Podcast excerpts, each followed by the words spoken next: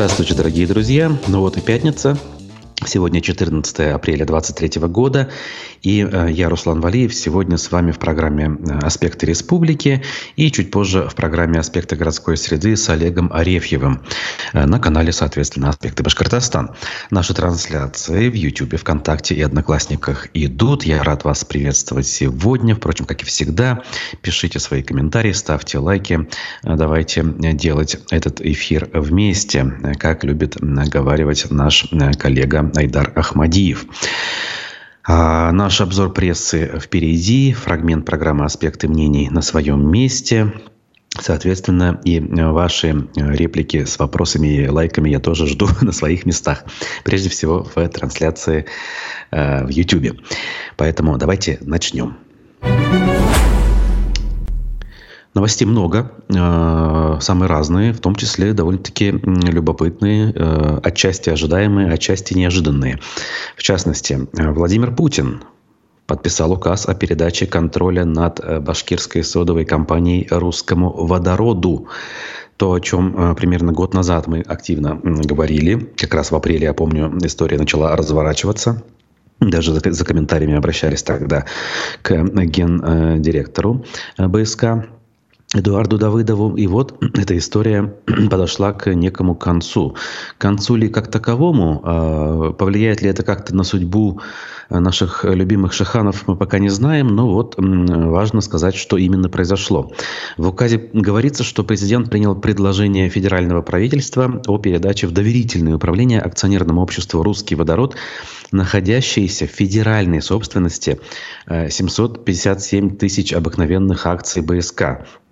Акции должны быть переданы без проведения конкурса.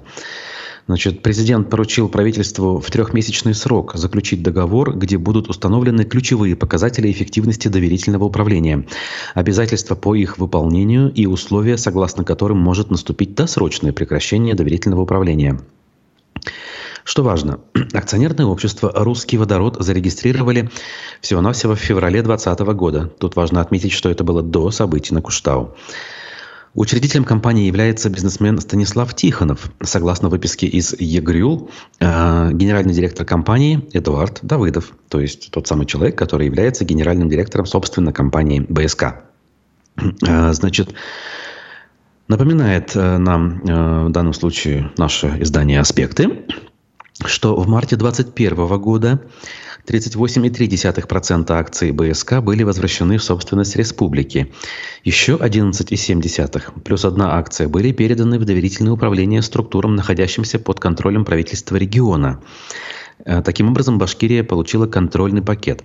Оставшимися акциями чуть менее 50%, владела Росимущество, ну то есть федеральный центр. Теперь, исходя из общего количества акций, полтора миллиона рублей, русский водород будет контролировать э, БСК, имея почти 50,5% э, акций. То есть региональный пакет остается за регионом, но фактическое управление, э, полностью принятие решений лежит на русском водороде, ну или, говорить, де-факто на генеральном директоре э, Эдуарде Давыдове. Некоторые СМИ а, вчера вспомнили его имя а, с приставкой «скандально известный», а, имея в виду его выступление на митингах сотрудников БСК в период событий на Куштау. Очень эмоционально, громко, мягко говоря, да, он высказывался против защитников Шихана. Было такое действительно. Однако после 16 числа, когда э, Хабиров прибыл на место событий и все-таки э, отменил решение, по крайней мере на тот момент, о разработке Эдуард Давыдов вел себя вполне цивилизованно, надо сказать. Он тогда приехал через три дня на экономический форум в Сибае, где дал интервью главному редактору «Эхо Москвы» Алексею Венедиктову.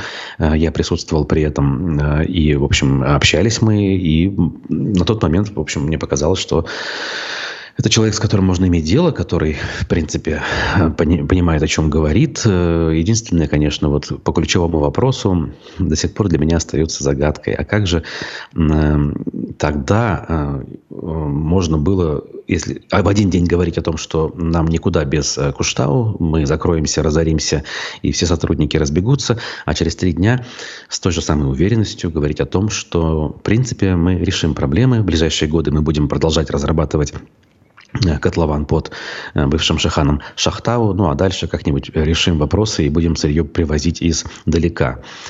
Я знаю мнения людей, которые в тему были погружены как минимум в тот момент, они до сих пор остаются в уверенности, что на самом деле проблема не решена в глобальном смысле. Ни сырьевая, ни проблема Жаханов. Она лишь отложена в э, долгий ящик до, так сказать, лучших времен. Поэтому в этом смысле защитникам э, природы, защитникам э, национального достояния, не побоюсь этого слова, расслабляться рано. Другое дело, что на фоне других Э, имеющихся более серьезных проблем. Сейчас данная кажется, наверное, не столь значительной, но, опять же, если вспомнить, э, насколько серьезно к этой проблеме относились наши сограждане, я, собственно, лично относился к ней серьезно. Наверное, забывать э, ценность этого события нельзя. Ценность не только сохранения самой горы как таковой, но и того, как люди смогли в нужный момент объединиться и все-таки отстоять собственные интересы Э, находясь э, под страхом, под прямым риском э, быть, я не знаю, задержанными, может быть, даже как-то пострадавшими физически от огромного количества силовиков, которые конкретно 16 числа, например, августа 2020 года там присутствовали. О чем, кстати, свидетельствуют многочисленные видео, которые в нашем канале опубликованы. В отдельном плейлисте под названием Куштау вы можете это все посмотреть и вспомнить. Там и видео с предыдущих дней, и, собственно, 15-16 августа, и выступление Хабирова его диалог, так сказать, собравшимися, и несколько роликов, которые были после. Это интервью Венедиктова с участниками тех событий, это интервью Венедиктова э, значит, с Хабировым, тоже через несколько дней это все было, и несколько репортажей э, из э, федеральных каналов и YouTube-каналов топовых блогеров. Поэтому вспомните, посмотрите.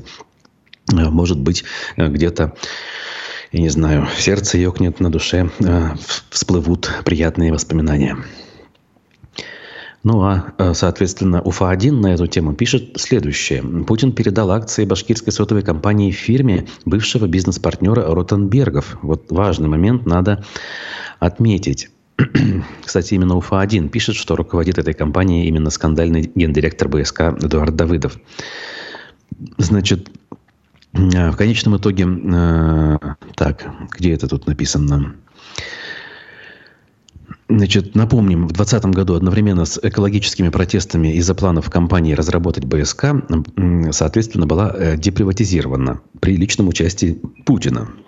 По его поручению Генпрокуратура взялась проверить законность сделки 2013 года, по результатам которой произошло слияние предприятий «Сода» и «Каустик», а доля государства в них размылась.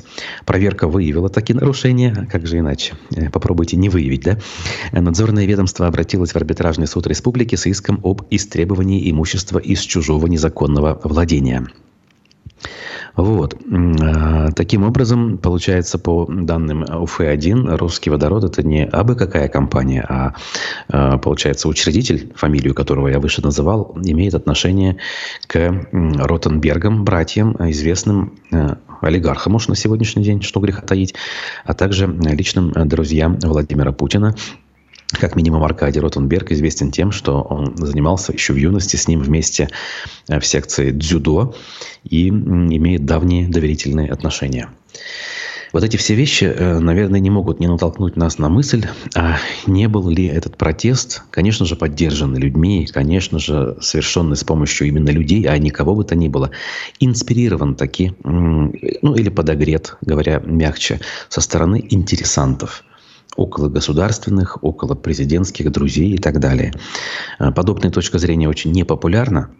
Утверждать о том, что эта точка зрения действительно верная, я тоже не могу, но некоторые события наводят на мысль, что, возможно, э, ситуация разыгралась не просто так. Ну, условно говоря, те акционеры, у которых компанию забрали, Наверняка они были тогда уже не в фаворе, и э, было мнение о том, что нужно их компании лишить.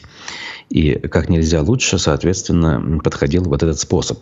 Уже тогда реакция Путина, который вот так вот странным образом деприватизацией отреагировал на защиту Шихана, казалась немножко странной. То есть люди же не требовали отобрать компанию а, у одних и передать другим. Люди, в принципе, требовали защитить э, Куштау, и не более того. А выводы, как мы видим, вон какие были сделаны, и соответствующие решения приняты. Поэтому, друзья, еще будем наблюдать. Тем временем, э, не без радости, двигаемся по публикациям УФА-1. Э, вот такие мелкие даже радости иной раз превращаются в большие события. Но, как говорится, на безрыбье и рак-рыба. Событие века. В больнице Башкирии с перерезанием красной ленты запустили грузовой лифт. Э, так вот, ни много ни мало. Фотографии прилагаются. Запуск грузового лифта в городской больнице номер 2 в Стерлитамаке стал поводом для торжественного мероприятия с перерезанием красной ленты. Событие сопровождалось фото- и видеосъемкой и освещением в э, паблике медицинского учреждения во ВКонтакте. Красную ленту перерезала главный врач Эльвира Ильванова. Лифт, который был до этого, прослужил долгие-долгие десятилетия, сказано ею. А оказание медицинской помощи в больнице – это не только медикаменты, не только грамотные специалисты, но еще и удобство в техническом плане, в том числе для перевозки наших пациентов и наших сотрудников, прокомментировала руководительница медучреждения. Вот так вот, друзья. А тут выстроились в почетный караул сотрудники, медперсонал. Все очень довольны и счастливы.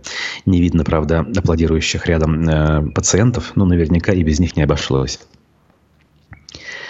Э, в период, когда церемониальность, э, вот это вот у нас как бы воздвигается в э, некий эталон, конечно же, не могут пройти мимо даже вот э, врачи, которым бы заниматься прямыми обязанностями, нежели заниматься перерезанием ленточек. Дальше. Та же УФА-1 э, сообщает нам, что власти прокомментировали снос очередного старинного дома в центре Уфы. Значит, эм, в Башкульт наследия высказались о сносе деревянного доходного дома Раевской на углу улиц Аксакова и Свердлова. Кстати, я видел уже информацию, что дом на самом деле не Раевской, а другого жителя Уфы прошлого.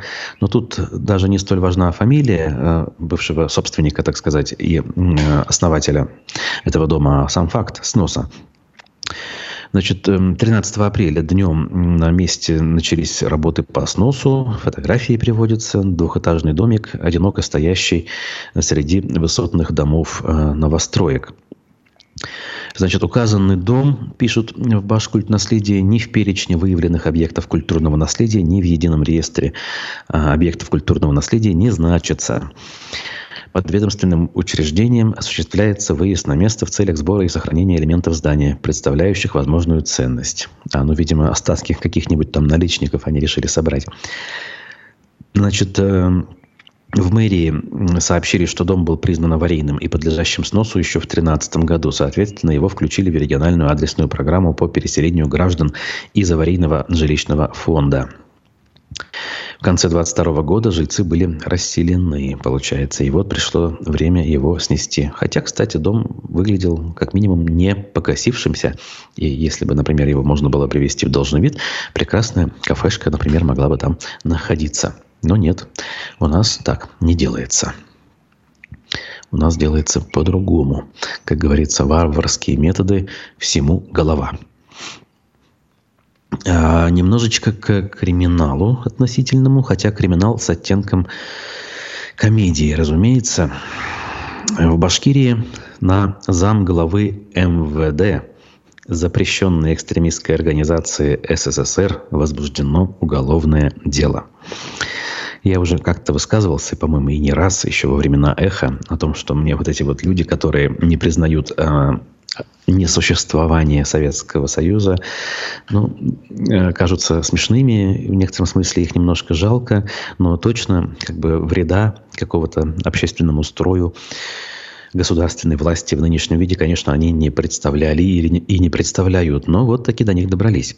Когда относительно реальных конкурентов уже полностью устранили, их не стало. Заниматься же нужно чем-то. Я вот эту мысль, опять же, да, попутно вброшу, как говорится. И вот добираются до тех, кто совершенно безобидным образом занимался, мягко говоря, ерундой. Но и они не бесконечны. Э, этих активистов не так много, они тоже закончатся. И вот тогда вопрос, э, кто станет объектом внимания тех, так называемых структур, которые обеспечены, э, обязаны, точнее, обеспечивать конституционную законность. О чем речь? В Дуванском районе Башкирии в отношении жителя Мисягутова возбуждено уголовное дело об участии в этой самой экстремистской организации. СССР в данном случае расшифровывается как «Союз славянских сил Руси».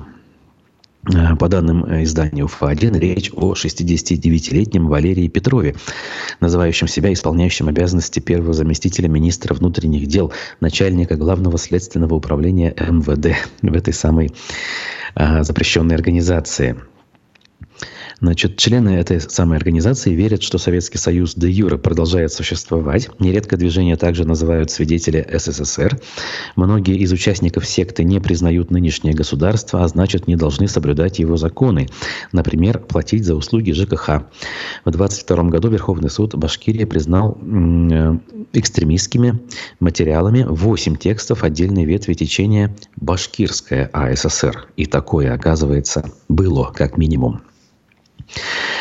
Значит, в июле 2019 года данный мужчина вступил в ряды этого самого СССР запрещенного и занялся изготовлением и распространением среди сотрудников МВД России, ни много ни мало, агитационных материалов, а также занялся осуществлением пропаганды идеи о том, что правоохранительные структуры России должны перейти из внеправового поля э, России в правовое поле СССР.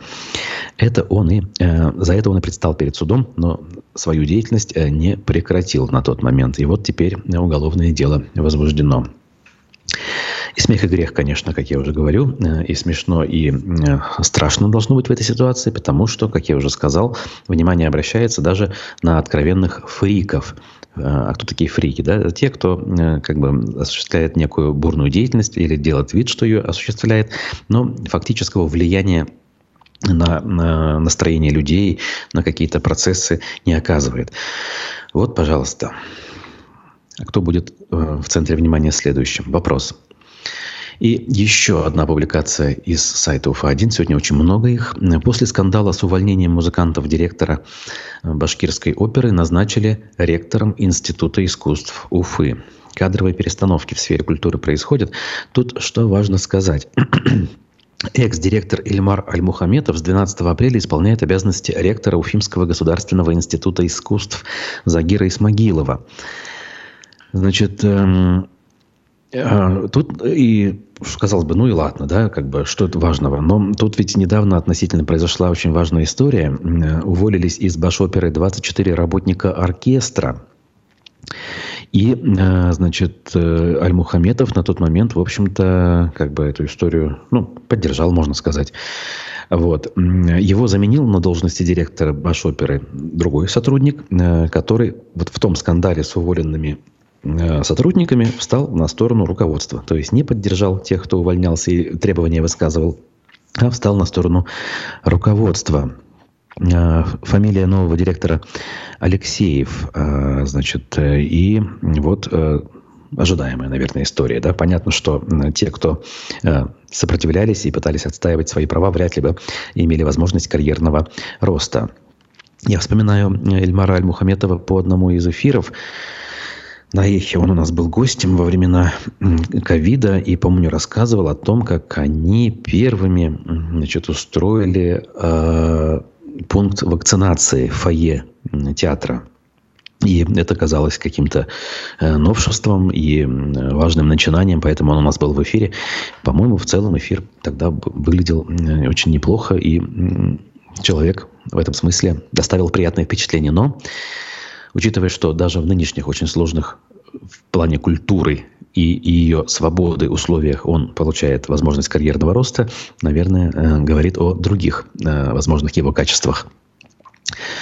Так, сделаем небольшую паузу, друзья. Я отдышусь, а вы послушаете а, фрагмент очень хорошего вчерашнего эфира с экс-главным редактором газеты «Коммерсант» в Уфе Натальей Павловой. Через четыре с небольшой минуты я к вам вернусь, и мы продолжим сразу в трех чтениях был принят закон об так называемых электронных повестках. Буквально за полдня такой закон, который касается жизни миллионов мужчин в стране, был принят буквально с голоса. К чему такая спешка, если нам говорят, что мобилизации не будет, и вроде как бы это касается только призывников? Для чего все это, на твой взгляд? Насколько я могла себе представить, проследив всю эту историю с принятием такого масштабного пакета поправок, он лежал под сукном какое-то время продолжительное, а то с какой скоростью форсированно его действительно приняли, говорит о том, что государство готовится к пополнению рядов вооруженных сил. Это в первую очередь, на мой взгляд, связано с длительностью военной операции в Украине. И все произошло так быстро, но вроде бы общественное мнение готовилось э, к этому весь период э, после мобилизации сентября. То есть разговоры о том, что будут приняты какие-то меры, ну, я не знаю, у меня психологическая готовность к тому, что э, гайки будут закручены в этом вопросе, были, потому что очевидные дыры в реестрах военнообязанных позволили с начала мобилизации покинуть страну десяткам тысяч, если не сотням тысяч граждан Российской Федерации. Мы все наблюдали этот процесс в сентябре-ноябре прошлого года. Вернулись далеко не все. Солдаты стране нужны, поэтому стоило ожидать, что порядок с точки зрения Министерства обороны в учетной политике, в призывной политике будет наведен с тем, чтобы такие дыры для произвольного и свободного перемещения между страной и зарубежными государствами было прекращено. Так что как бы мы не хотели находиться в какой-то нереальной реальности, в какой-то идеальной ситуации во время военных действий, мы на такое рассчитывать не можем. Хотелось, конечно, верить в лучшее, думать, что не докрутят как-то эту ситуацию, что вот такие маневры сохранятся. К сожалению, большинству людей, большинству граждан и мужчин Российской Федерации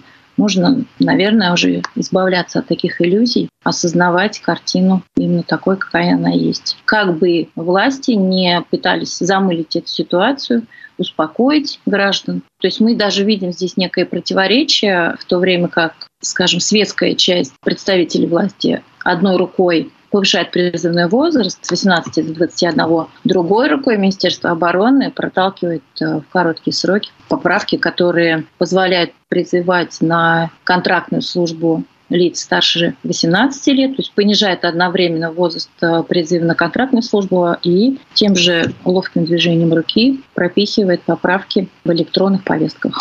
С 18 призывали, так и будут призывать. А вот э, верхняя планка как раз до 30 и поднялась на самом деле. Ты затронула такую тему, что в тех же поправках, оказывается, была опция, что э, теперь можно стать во время срочной службы контрактником прямо чуть ли не с первого месяца службы. Вчерашних школьников уже можно даже призывать. Настолько кадровый голод, настолько людей не хватает, получается получается? Ну, я думаю, государство готовится к тому, что людей будет не хватать, потому что желающих э, идти на смерть или получать увечья, возвращаться хочется не каждому, поэтому я думаю, популярность военных действий будет снижаться по мере их затягивания, так что готовиться нужно тем, кто еще пока не мобилизован. А вот смотри, в понедельник Ради Хабиров объявил о том, что будет создан мотострелковый полк, и мы видим э, вот эти палатки, э, стенды, вот эти уличные. К ним нет очередей, они пустые. Где людей-то найдут контрактников?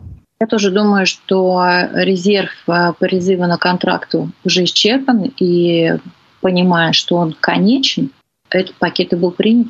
Мы и до этого знали, что Дума у нас не место для дискуссий, да, но чтобы вот так вот прямо вытирать ноги об депутатов, как это сделал Володин, когда он просто жестко прессовал парламентариев, которые пытались что-то возразить. Действительно сказали, нам буквально только что раздали эти документы, мы их даже не прочитали. Когда тебе в ответ летит э, жми кнопку и, и голосуй, тебе не кажется, что они таким образом взращивают какую-то уже внутреннюю недовольную оппозицию? Что вот именно вот эти будут недовольны, когда они публично вот так вот вытирают ноги? До формирования открытой оппозиции еще есть э, достаточно длительный период созревания, а пока будет углубляться процесс э, устрашения, будет создаваться атмосфера страха. И вот когда уже не будет страшно, а страшно будет, я думаю, еще тогда только можно говорить о том, что люди, пройдя эту стадию, вернутся к себе, к своей внутренней свободе. Коммунисты это та сила, которая может потом вот взять и встать как бы и наперекор что-то сказать? Или все, с, с, с ними все понятно? Ну, с каких пор такие невинные выступления, которые продемонстрировали представители КПРФ, могут стать основой для их большого светлого политического будущего? Я ну, на основании вот этого выступления таких, как я прогнозов, не стала бы делать. Итак, мы продолжаем нашу с вами встречу в программе «Аспекты республики» на канале «Аспекты Башкортостан». А, значит, э, это была Наталья Павлова, экс-главный редактор «Коммерсанта» в Уфе. Она была вчера в гостях программы «Аспекты мнений». А, я напомню, что сегодня у нас э, через некоторое время после окончания нашей программы еще один эфир. Э, это «Аспекты городской среды» с Олегом Арефьевым. Обсудим накипевшее, наболевшее. Впрочем, там всегда хватает острых тем. Дальше по новостям, которые на утро я приготовил. Хочу обратить внимание на публикацию общественного движения Уфа Сити Ми. Вадим Беляков, руководитель этого движения, э, ЖКХ «Омбудсмен», как мы его называем, э, подготовил предварительный итог, отчет по итогам, точнее, произведенных среди граждан опросов по общедомовым значит, платежам, которые претерпели изменения, назовем это мягко, с сентября уже прошлого года. За два дня в этих опросах приняли участие более 300 участников. А, опубликованы результаты эти на сайте, точнее на странице УФА Ситими во ВКонтакте. По поводу самих начислений общая картина такая. Не было никакой корректировки, а, которую тогда как раз-таки анонсировали и запустили по 19% жителей. Что довольно странно, пишет э, Уфа Ситими, ибо она должна быть в любом случае или в плюс, или в минус. Не исключаем, что в этих домах должны были вернуть, но традиционно забыли это сделать. Да, наверное, самая правдоподобная версия такая. 3% собственников вернули деньги. Поздравляем. 3%. Соответственно, оставшимся 78% жителей сделали до начисления на ту или иную сумму.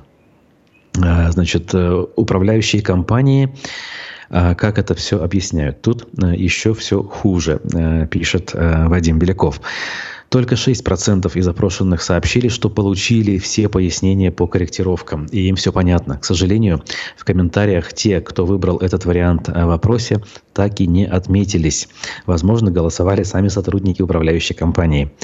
Э, еще 6% опрошенных получили некие пояснения от УК, но их недостаточно для того, чтобы проверить правильность начислений. 88% жителей до сих пор не получили никаких пояснений. Несмотря на то, что под пункт D пункта 31 правил 354 говорит о том, что такие документы должны представляться незамедлительно. А если нужна э, дополнительная проверка, то она может длиться один месяц по согласованию с собственником. Вряд ли ошибемся, если предположим, что никто из управляющих компаний даже не попытался согласовывать сроки этих проверок. Кроме этого, если документы по корректировкам э, не предоставили незамедлительно, можно сделать вывод о том, что управляющие компании сами не знают, как и почему они начислили эти суммы. Хотя, как минимум, еще в конце января 2023 года они должны были это все знать. Но вся эта ситуация не мешает мэрии писать бравурные отчеты с районных управ домов, как пример Дема, что мероприятия проходят в дружной и радостной обстановке, и жители покидают эти мероприятия воодушевленными. Если вам нравится наш проект э, и то, что мы делаем, э, это уже другое. Ну, поддержать Уфа Ситими можно по ссылке, да. Делайте это, друзья. Очень важную работу, реальную работу на земле делают коллеги из Уфа Ситими. Спасибо им за это.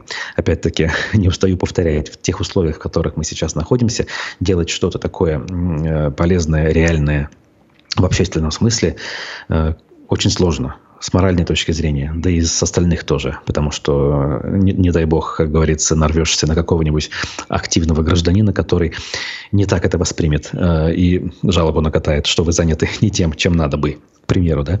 Ну ладно, не будем подсказывать. Э, заходите на UFA комментируйте, участвуйте. Может быть, даже в материальном смысле. Ну, а мы дальше двигаемся. Надо сказать еще важную вещь. Она прошла, может быть, не очень замеченной, но это важно. Э, в Уфе суд оштрафовал экс-юриста бывшего штаба Навального за несоблюдение обязанностей на агента. Штаб Навального запрещен, ликвидирован и прочее. А сам э, юрист э, Федор Телин признан иностранным агентом. Так вот, эти самые обязанности иностранного агента он, оказывается, не соблюл, решил суд. На 30 тысяч рублей советский райсуд его оштрафовал. Судья Егорова, нам с вами знакомая по э, суду над э, нашим любимым музыкантом Юрием Шевчуком, которого в августе прошлого года Егорова оштрафовала за дискредитацию армии на 50 тысяч рублей, откуда я э, публиковал репортаж. А, активист Телин написал у себя в телеграм-канале, что, безусловно, никаким иноагентом я себя не признаю и соблюдать путинские законы не собираюсь, сказал он. Признан он был этим самым иноагентом в ноябре 2022 года, и это решение не обжаловал. А, за что именно его признали этим самым иностранным агентом, он не сообщил. Вот. Э, и, соответственно, Тут издание напоминает, что э, еще осенью 2021 года, опасаясь преследований со стороны правоохранителей, он э, уехал из России в Грузию, жил в Тбилиси, дистанционно работал в команде российского правозащитного ресурса ОВД-Инфо. По-моему, ОВД-Инфо сейчас тоже признан э, всяческими нехорошими вещами. В августе 2022 года на несколько дней он выезжал из Грузии в Турцию, чтобы увидеться с семьей. Однако обратно активиста не впустили грузинские пограничники, не указав при этом никаких конкретных причин. После этого активист переехал в Литву, где продолжил заниматься правозащитной деятельностью. В России Федора Телина неоднократно задерживали и подвергали административному преследованию за участие в публичных мероприятиях. Ну, в частности, в мае 2018 года после акции «Он нам не царь», по-моему, 4 мая она состоялась, Э, была не согласованная уже официально. Так вот, после этого он был арестован на 25 суток за организацию протестного шествия. На том шествии Федор Телин шел вместе соратниками во главе колонны, большую часть времени держа в руках мегафон и, в общем, выкрикивая лозунги, соответствующие э, тому мероприятию. Ну, надо сказать, э, вот один из самых последовательных, э, самых принципиальных молодых людей, которых э, я знаю, которые занимались общественной деятельностью в Уфе.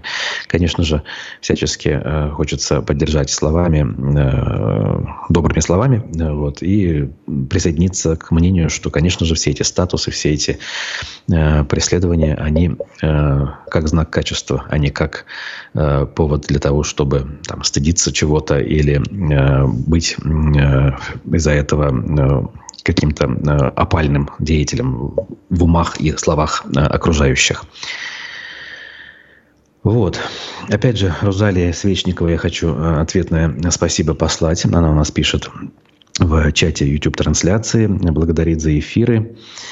И, и пишет, что э, жаль, что так мало людей у нас в зрителях. Да, надо бы, конечно, побольше, но вот такова специфика региональных изданий. Как только э, начинаешь э, говорить о каких-то э, общих глобальных вещах и говорить о них абсолютно прямо, нарушая все возможные ныне действующие правила и законы, тут же количество растет. Но вот мы стараемся как-то между Сциллой и Харибдой, как говорится, э, держаться, и для того, чтобы все-таки статус регионального башкортостанского издания у нас сохранялся, по крайней мере, в обозримом будущем, пока вот мы можем себе этого позволить.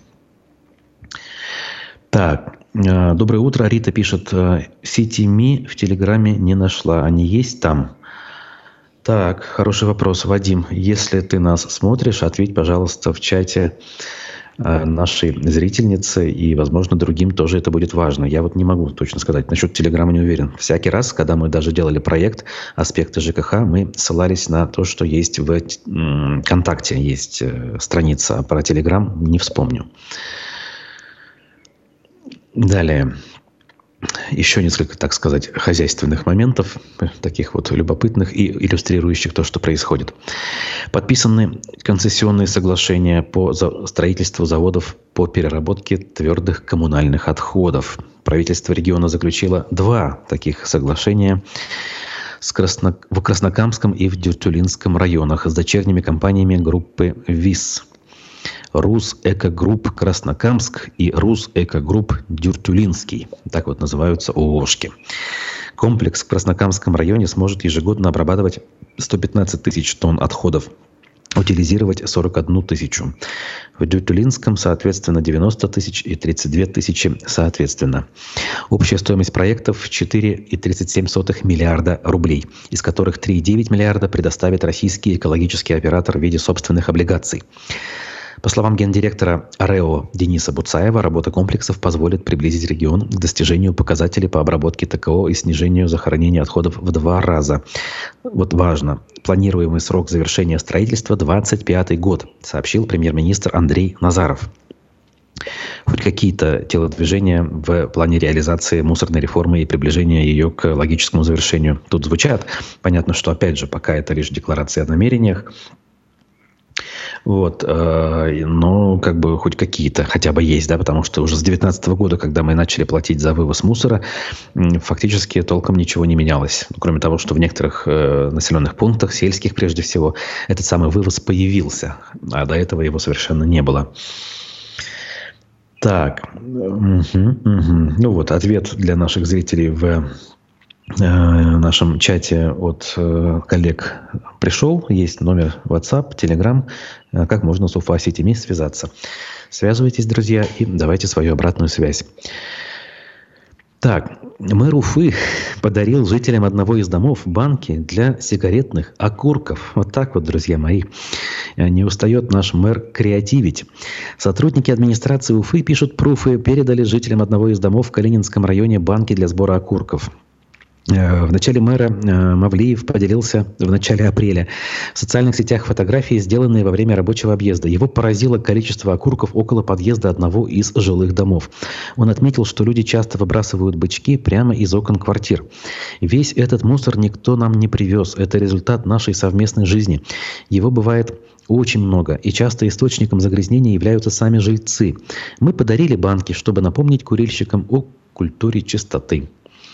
Ну, надо сказать, э, с одной стороны, это неплохой подход, да, то есть пристыдить э, и заставить человека задуматься не нравоучениями, не штрафами жестокими, а вот таким вот способом э, цивилизованным. С другой стороны, конечно, люди обратили внимание, что сейчас действует закон о запрете курения в общественных местах, в частности в подъездах.